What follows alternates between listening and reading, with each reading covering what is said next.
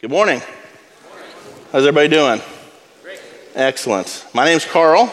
I am one of the ministers here on staff at the Parkway Church. I'm excited to be here with you this morning. I'm eager to look at this text with you. But as I typically do, I'm going to share with you a story about my childhood first. So here we go. When I was a kid, I grew up in West Texas in Abilene. And uh, we lived in a neighborhood where there was like, I don't know, about as many kids as we have in preschool at this church. 450,000 kids in this little area. And so we always got together, hung out, played, rode bikes, made ramps, just had a great time, had lots of fun. Most of the kids in the neighborhood got along, liked each other, generally friendly, enjoyed hanging out. You, of course, had your hierarchy. You looked for your bestie first. If you couldn't find him, you find somebody else to hang out with. There was this one particular kid who only lived a couple doors down from us who was not really the nicest kid. He was kind of selfish, He's kind of mean, he's kind of rude, and uh, generally, people weren't friends with him. But most of us, especially the younger boys, maintained some level of relationship with this guy because he contained, he owned, he possessed one of the greatest currencies available in 1980s kiddom a basketball goal. He had a basketball goal in his driveway, so you had to be friends with this guy if you wanted to shoot hoops right? I also personally maintained a relationship with him because he had stolen a whole bunch of my Star Wars figures and I hoped to get them back someday. I did not. But on this one particular day, my hierarchy of friendship had been exhausted, and my only choice was to go a couple doors down and see if this guy wants to shoot hoops. And he did. So we're outside, we're shooting a game of horse, right? We're playing, having a good time. After about 10, 15 minutes of this, my younger sister, Sarah, begins to walk from our yard over to this yard. Now, I need to stop the story and I need to make a statement. Here's the statement I love my little sister Sarah. Okay? I'm to make that statement for a couple of reasons. One, it, it needs to be said. Two, it bears a, a, a, bit of weight on the story I'm about to share. So, we're playing the game. Here comes my sister. She begins to say things like, Can I have a turn? Can I take a shot? Can I play you guys? And my friend, I'm sorry, my friend begins to say things to her like, No, kid, get out of here. It's not for you. It's just us. Get out of here. Nobody wants you here. Go on. And she kind of dodges those things and remains, but she no longer really tries to play, but she stays. And my friend realizes, man, my words are not getting the job done. I really need to turn up the heat. And so he walks over and shoves my sister down, both hands, both shoulders, knocks her down. As she falls, one of the bolts coming out the back end of that, uh, that, uh, that basketball goal cuts her. So she's on the ground, bleeding, crying, having been insulted in front of her brother. She gets up in tears and runs home, of course, to seek the comfort of mom. And what did her brother do? Exactly what you think I would do. I grab this kid by the shirt, I throw him on the ground, and just start wailing on him. That's not true. I didn't do that. what I did do was I threw the ball down and said, Hey, buddy, nobody talks to my sister that way. You can't treat her that way. Play by yourself from now on. I didn't do that either. After watching my sister get humiliated and physically injured and leave bleeding and in tears, I said something like this I think I have H O R. You have H O, right? I think it's my shot. It's my shot. I said something like that. Now, did I get in trouble for that? Absolutely, I did. My dad read me the riot act and explained to me the expectations for an older brother to take care of and protect his younger sister. I learned something that day, but I want to go back to the statement that I made. What did I say? I love my little sister Sarah.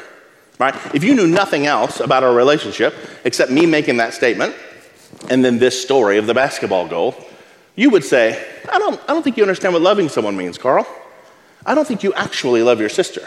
I don't think that statement you made is true because your actions don't line up. And the reason I share that story is that's one of the things that John is trying to help us to see in our text today. So let's, uh, let's pray and then we will get into it. Father, we thank you for this morning.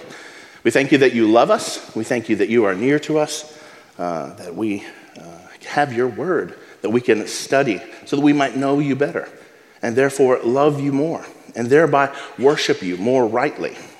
So we ask you to be near to us this morning as we study these two verses in this letter, that you will help us. Help us by your Spirit to understand what is being said and what we need to learn and how we can love you more as a result. Be near to us. I pray that you'll help me to be faithful uh, as I expound uh, what this uh, word means today. Help me to be faithful. We love you. We thank you for all that you've done for us in Christ, and we pray in his name. Amen. So, what is John talking about in our passage today? Surprise, surprise, loving one another, right? This has been something that's been going on over and over and over as we studied 1 John. It feels like that's all we've been preaching on for weeks. Why is that? Well, there's a couple of reasons. The main one is John's writing style. So he's not like Paul. Paul writes a letter and he says, Here's this thing I want you to know. Let me explain it to you? Move on. Here's this new thing I want you to know. Let me explain it to you. Good. Now I'm going to go back and review these things. Did you understand? Good. Here's this new point. I'm going to explain it to you. That's the way he writes. But John writes in a different way. John writes as, in a way that's been described as being symphonic. Right? So if Paul's writing is like an 80s rock ballad or something like that, verse 1, information. Verse 2, information. Chorus, then we tie the story together. See ya. John writes like a symphony. We've got the orchestra, and this musical theme gets introduced, and it starts in the first violins, and it moves its way into the violas, and the cellos, and the string basses, then the English horn, then the French horns, and it always sounds better when the French horns play it. and it moves all around, and then a second musical theme gets introduced, but the first one didn't go away.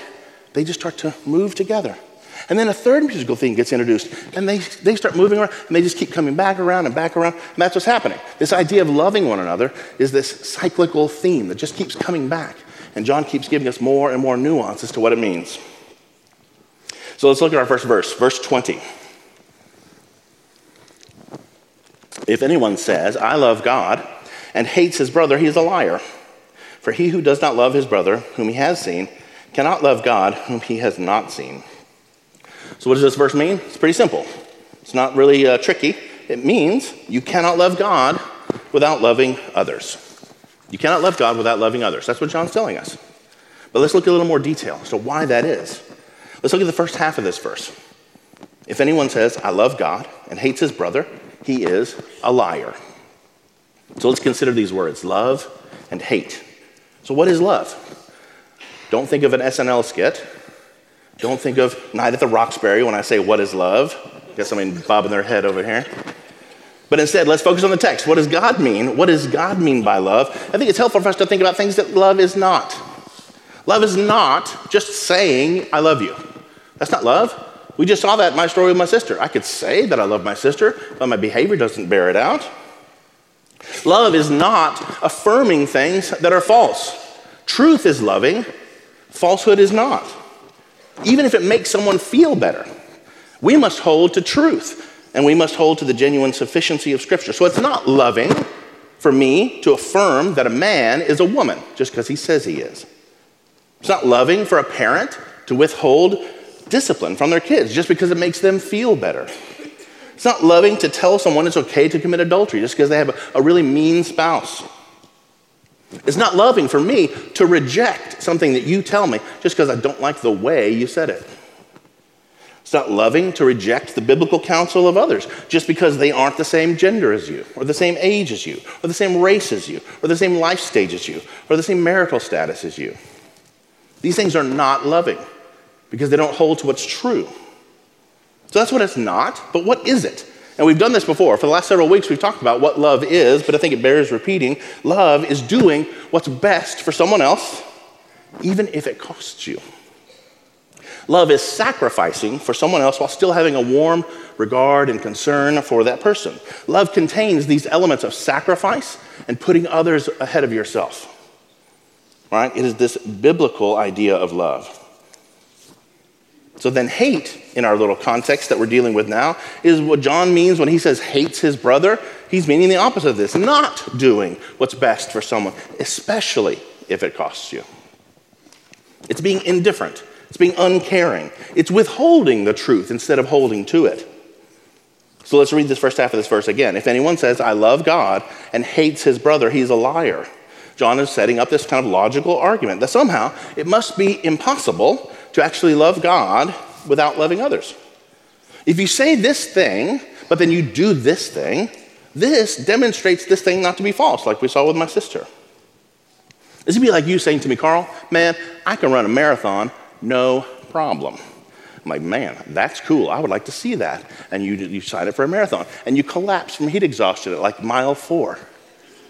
I don't think you understand what running a marathon no problem is, right? Or saying to me, Carl, you know what I love really doing? Man, I love to write. Writing is this great passion. I love taking my thoughts and putting them into words and writing. Oh, it's just, it gives me such joy. I'm like, that's amazing. Can I read something you've written?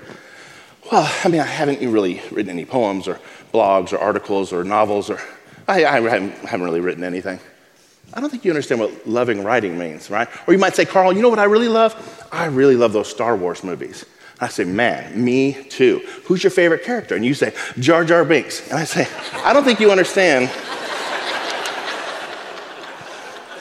now listen, that's two Star Wars references today already. One from Jeff, one from me. There may or may not be another one coming. I need you to know we do not spend our days off going to Comic Con or dress like stormtroopers at our desks or anything like that. We just like good movies. So let's consider a few reasons why this might be the case. Why might it actually be the case that to not love others is somehow to not love God? Because on the surface, that doesn't seem to make sense. That's like saying, if you love your dad, then you'll love your second cousins. I don't know. No, if I love my dad, I'll just show my dad that I love him. Why is showing somebody else that I love them, a demonstration of love for them. How does that make sense? Well, there's several good reasons, and I want to, I'm going to walk us through. I've got four of them for you. Right? The first one if you love someone, then you learn to love what they love. Right? You love the things that people that you love love. Right? The two guys on staff here, Tim, our worship minister, and Zachary, one of our elders, who also is in charge of our groups ministry here at the church, these two guys love baseball. They love to talk about it. They love to play it or pretend like they play it. They love to watch YouTube videos about it. They love to talk to me about it. Although, you know what I think about baseball? Don't care. Don't care. I'm terrible at it, just like I'm terrible at all sports, and so I don't care about them. And yet, over the years of knowing these guys, I have grown in my interest and affection for baseball. Not because I genuinely find it interesting in and of itself, but because these men that I love love it.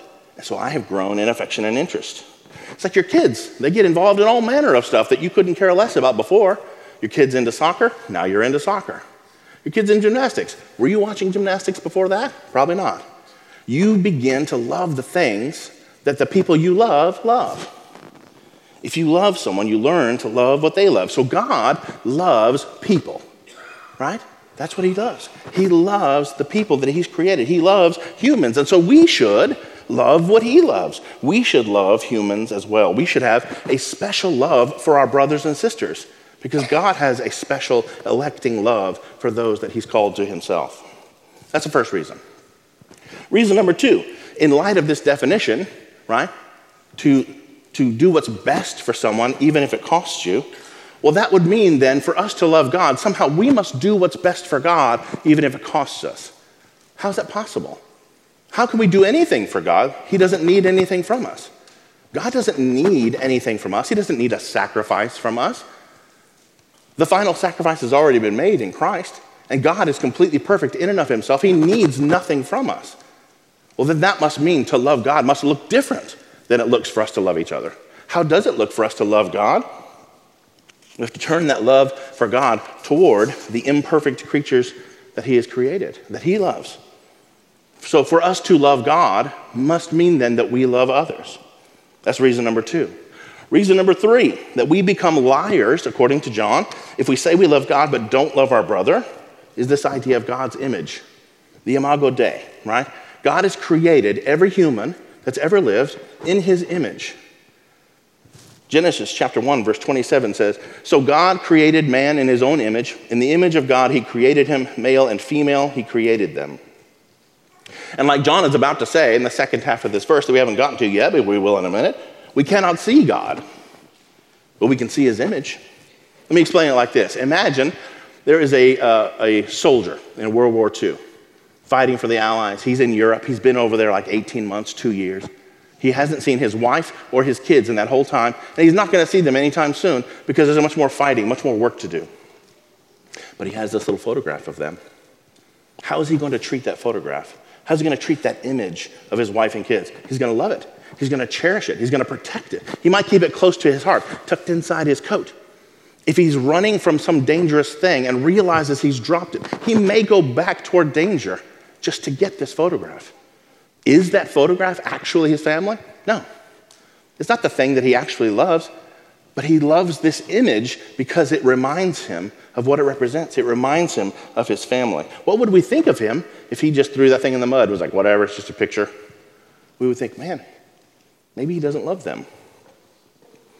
Now, similarly, we are to love this image of God that he has created, that he has put into others. God has put his image into your brothers and sisters. And if our love for God is genuine, then we will love this image that He has put in front of us. Now, this analogy, of course, breaks down, as all analogies do, right? We are not the image of God in the same way a picture is an image of a person. We're not some physical representation of God. God isn't a physical being, He's a spirit. But you get the analogy, you get the idea. We love the image of God that we see in others because we love God. The fourth and final reason that we are going to look at for why loving others is kind of this prerequisite for loving God, John gives us right here in the second half of the verse. Second half of verse 20. For he who does not love his brother, whom he has seen, cannot love God, whom he has not seen. This is what we call an a fortiori argument. We've had these several times as we've gone through 1 John. It's this argument of to the stronger. It's the idea if you can do this harder thing, then you can do the easier version of that thing, right? If you can lift 20 pounds, well, then you can lift five pounds. If you can run two miles, then you can run one mile. If you could eat two bottle rocket tacos at Torchy's, then you can eat one of those. If you can watch two movies with Jar Jar Binks in them, you can watch one. Right? And then the inverse of that is true as well. If you cannot lift five pounds, you cannot lift 20 pounds. If you cannot run one mile, you cannot run two miles. If you can do the easier thing, then you can, if you can't do the easier thing, then you can't do the harder thing. Jesus uses this kind of argument several times in the scriptures. One time in Matthew 6, where he's, doing, he's uh, kind of giving the Sermon on the Mount. He's talking about anxiety, trusting God for his provision. He talks about the birds and how they don't sow or reap, but yet God provides for them.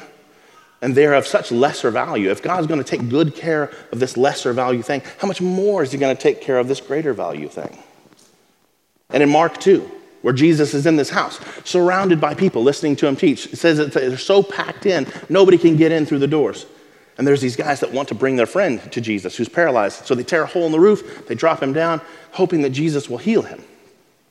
And Jesus' first thing is, Your sins are forgiven.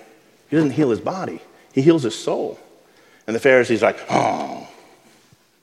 And Jesus, he understands what they're thinking, and he says, He basically says, What's harder? What's harder, to heal a body or heal a soul? Well, the soul, of course. And to demonstrate that I have the power to do both, I will do both. And he tells the man, get up and walk. So, this a fortiori argument, this to the stronger argument, we see all over the place in the scriptures. You cannot love God without loving your brother. The scripture says you're a liar if you say you love God and you hate your brother. So let's pause for just a minute and try to remember why in the world is John writing this letter in the first place?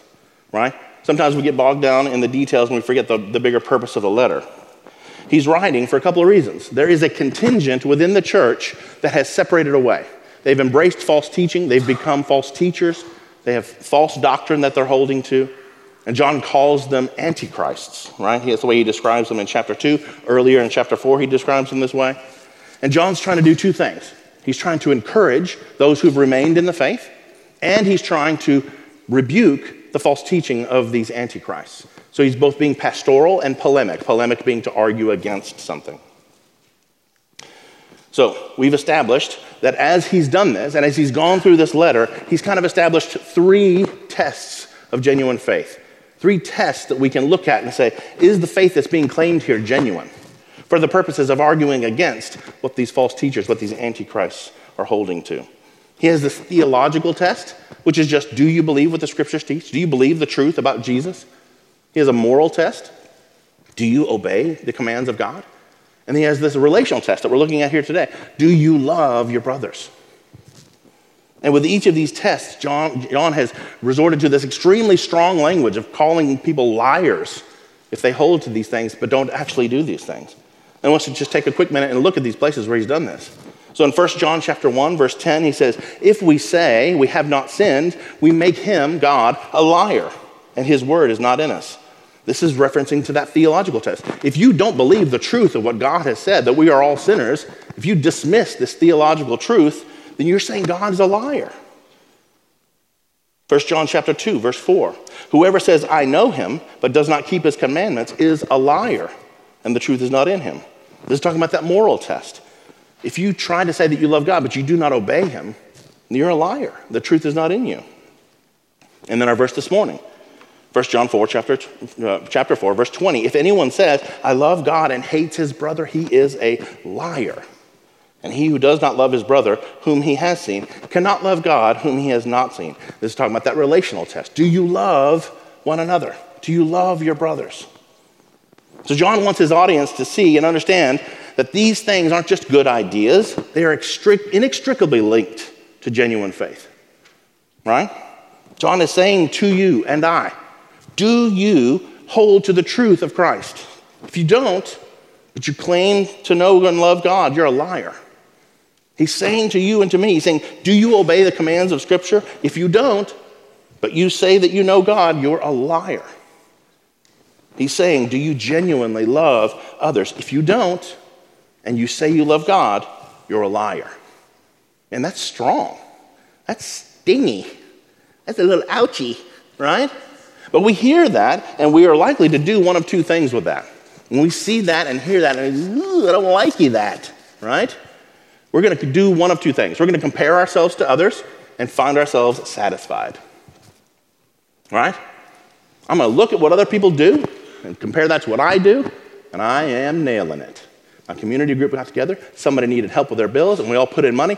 I put in 500 bucks. I guarantee you nobody else did that. I'm crushing it. I went and visited like three people in the hospital from the church last week. I guarantee you nobody else did that many. I am nailing it, right? Or you'll do the same thing, but you'll feel condemned. You'll compare yourself to others and say, I'm the worst.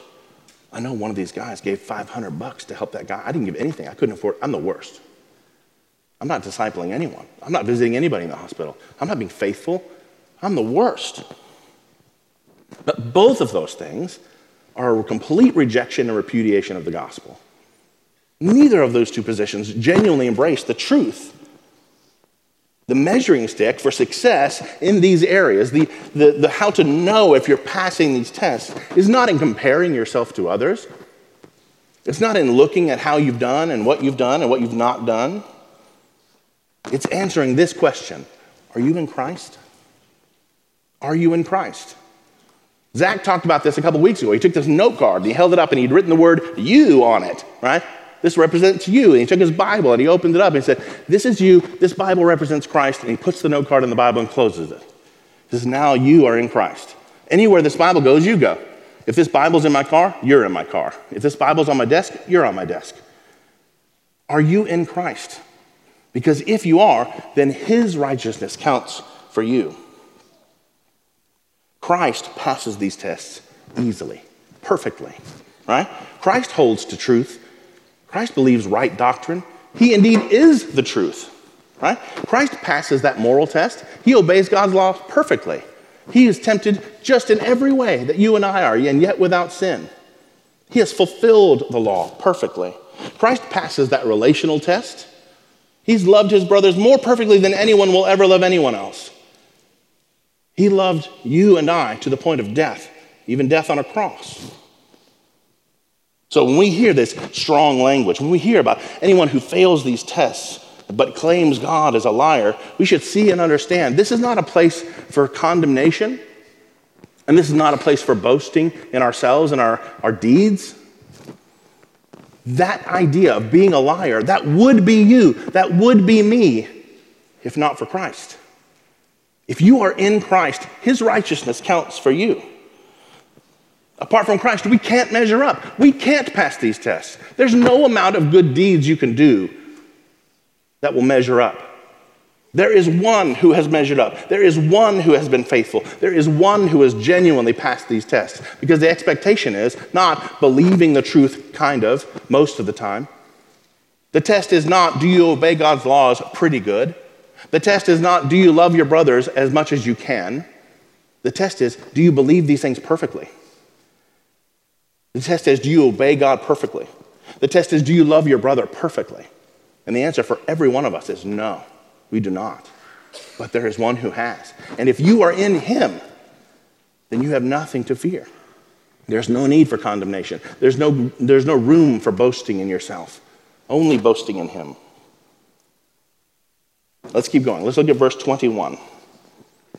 And this commandment we have from him whoever loves God must also love his brother.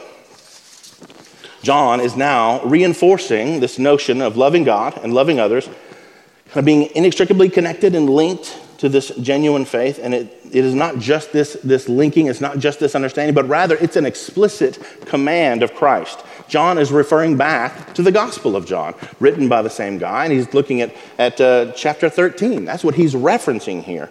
This is Jesus at the Last Supper, where he says to his disciples, he says in verses 34 and 35, A new commandment I give to you, that you love one another, just as I have loved you. You also are to love one another. By this, all people will know that you are my disciples, if you have love for one another. Jesus says clearly and explicitly that the way people will know if you belong to Christ is by the way you love others. And so, back here in verse 21 of 1 John in chapter 4, he's using this relational test because Jesus uses it in the Gospel of John. Jesus says clearly that people are going to know whether you and I belong to him by the way we love one another. Jesus makes this even more clear in Matthew 25. We're not going to put this on the screen, but let me just summarize it quickly. Right? Jesus has been asked by his disciples, Hey, Jesus, tell me about the end time stuff. How's that going to go? How's the judgment going to be? And he begins to explain things to them. And then he tells them about the sheep and the goats. And he says, The sheep are those who have loved and trusted me. And I will say to them, Welcome. You are blessed. You took care of me. You loved me. You clothed me. You fed me. And they say, What? When did we do that? And he said, Every time you've done this for the least of these, you've done it for me. And he turns to the goats and he says, Depart from me. You are wicked. You have not been faithful. You have not loved me. You have not clothed me. You have not fed me. You have not taken me. And they go, What? When, when do we not do that? He says, When you didn't do it for the least of these, you didn't do it for me. And Jesus is saying, our relationship with one another is going to be this measuring stick by which we determine whether or not we truly love God. Do I love others is how I know if I'm loving God. So here's Jesus speaking of his own coming, talking about the judgment day. And he's saying that we're going to be judged on account of how we have or have not loved our brothers. And this is the point John's making. He's not making it to create fear or anxiety in the hearts of his readers. He's wanting to encourage us because he's pointing out this falsehood, not to frighten you, but so that we can know what's genuine and what's counterfeit. Imagine we bring someone from a faraway place who does not understand our ways, who doesn't understand our money system, who doesn't understand our government, who doesn't understand anything we do. They're from Oklahoma. I'm kidding. They're from some faraway place. They've never seen our money. And we say to them, We want you to tell us which money, which bills that we have here are counterfeit, ones are genuine. And they're going to say, I don't know. I don't know how to tell. And they say, we say, okay, well, here's the plates that we use to print the bills. Here is a brand new crisp bill that came from the mint. We tell you this is genuine. Now study these things. Now, once they've studied it and they learn the markers of a genuine and a counterfeit bill, we can hand them any other bill and they can say, oh, yeah, yeah, yeah, this one's real. That one's fake. Okay. We could give them a brand new, crisp, really nice looking counterfeit bill and they'll know the markers and say, no, that's not genuine. We could give them a really beat up and torn and dirty and messed up genuine bill and they'll say, oh, that's, that's a real one. The idea here is that John is wanting to help his readers know that those who have left, those who have departed from you, those who have adopted this false teaching, these antichrists, you don't need to wonder or worry if you're holding it right or they're holding it right. Do they love their brothers? No. Do they hold to the truth of Christ? No. Do they obey the commands of God? No. Their faith isn't genuine. Yours is. That's what he's wanting to tell them. Once they learn what's genuine, then they can understand what is counterfeit and be encouraged. Then all of this is this polemic against these antichrists, right? He's trying to say that they don't believe the truth, they don't obey, they don't love others. And the same is true for us, so that we might know. But that's not the best takeaway for us. We're not, we're not wrestling with that same issue. We're wrestling with different issues. We're wrestling with whether or not I'm a believer. We're wrestling with do I truly love God? Do I really love others? And so, what's our takeaway from today? What's our, what should we learn from our text? And here's what it is if you want to pass these three tests that John has laid out, and in particular today, if you want to learn to love others, here's how you do it. You ready? Rest in the love of Christ. That's it. Don't go home and make a list of how to be better. Don't go home and try to figure out how you're going to love others better. Instead, rest in the knowledge of the truth that you are loved. You have been chosen. You have been adopted. Christ counts for you. You are in Christ. You are that note card. His righteousness counts for you. That will grow your love for Him. Let me put it like this How do I actually love my wife, Carol, better? Do I go home and make a list of all the things I want to do to show her how much I love her? Maybe. Is that really the best way to love her better? No. The best way to love her better is spend time with her, hang out with her, hear her story, talk to her, hang out with other people who love her. This will naturally grow my affection for my wife. Will that then result in me doing things that demonstrate that love? Surely. But to actually grow the love, I need to spend time with her. And that's the same idea with us and our relationship with God. We've seen that the, the outworking of love for God is this love for others. So, how do we learn to love others better? Learn to love God better. Spend time with Him, read His Word, talk to Him, pray. We learn more about Him. We hang out with others who love Him, like we're doing this morning. We focus on, we rest in the truth of what He has done for us. His love for us is what causes love from, from us to Him, which then overflows into a love for others. You don't have to perform to earn God's love, He gives it freely. Don't go home and try to figure out how you're going to muster up the courage to do these better things so that you can show that you love God. Instead, rest in the knowledge that He loves you. And that will build a great love for Him in your heart that will overflow into a love for others that's genuine. If you are in Christ, if you're that note card, if you're in that Bible, if you belong to Christ, if you are in Him, then you have been fully and freely and forever forgiven of your sin and loved and welcomed in and adopted. You don't have to earn it. Truly resting in this knowledge is what's going to result in a heart that truly loves God and then overflows into a love for others. Let's pray as those who are serving communion come forward. Gracious Lord, we come before you this morning and we confess that we need you, that apart from you, we can do no good thing, that your love for us is great, that our ability to love you rightly is weak, that apart from the work of your Spirit, apart from a heart that's transformed, that we have great difficulty in being faithful. In fact, we are incapable, unable to be faithful apart from you. And so we pray that you'll help us this morning. Help us to see and realize and believe and hold fast to the truth of your word, which tells us that you are a good God, that you give good gifts to your children, that you can be trusted, and that those of us who are in Christ, if our hope is in Him, if we believe these truths, that all the work has been accomplished for us already. Jesus has already done everything that needs to be done. So, Lord, protect us from our prideful hearts that would say, by comparison, I'm doing great, or by comparison, I'm doing terribly. But instead, let us rejoice in the knowledge that in Christ, we are righteous. In Christ, we are counted as perfect. In Christ, we have passed these tests with flying colors because Jesus has accomplished it all for us. Be near to us. We love you. It's in Christ we pray. Amen.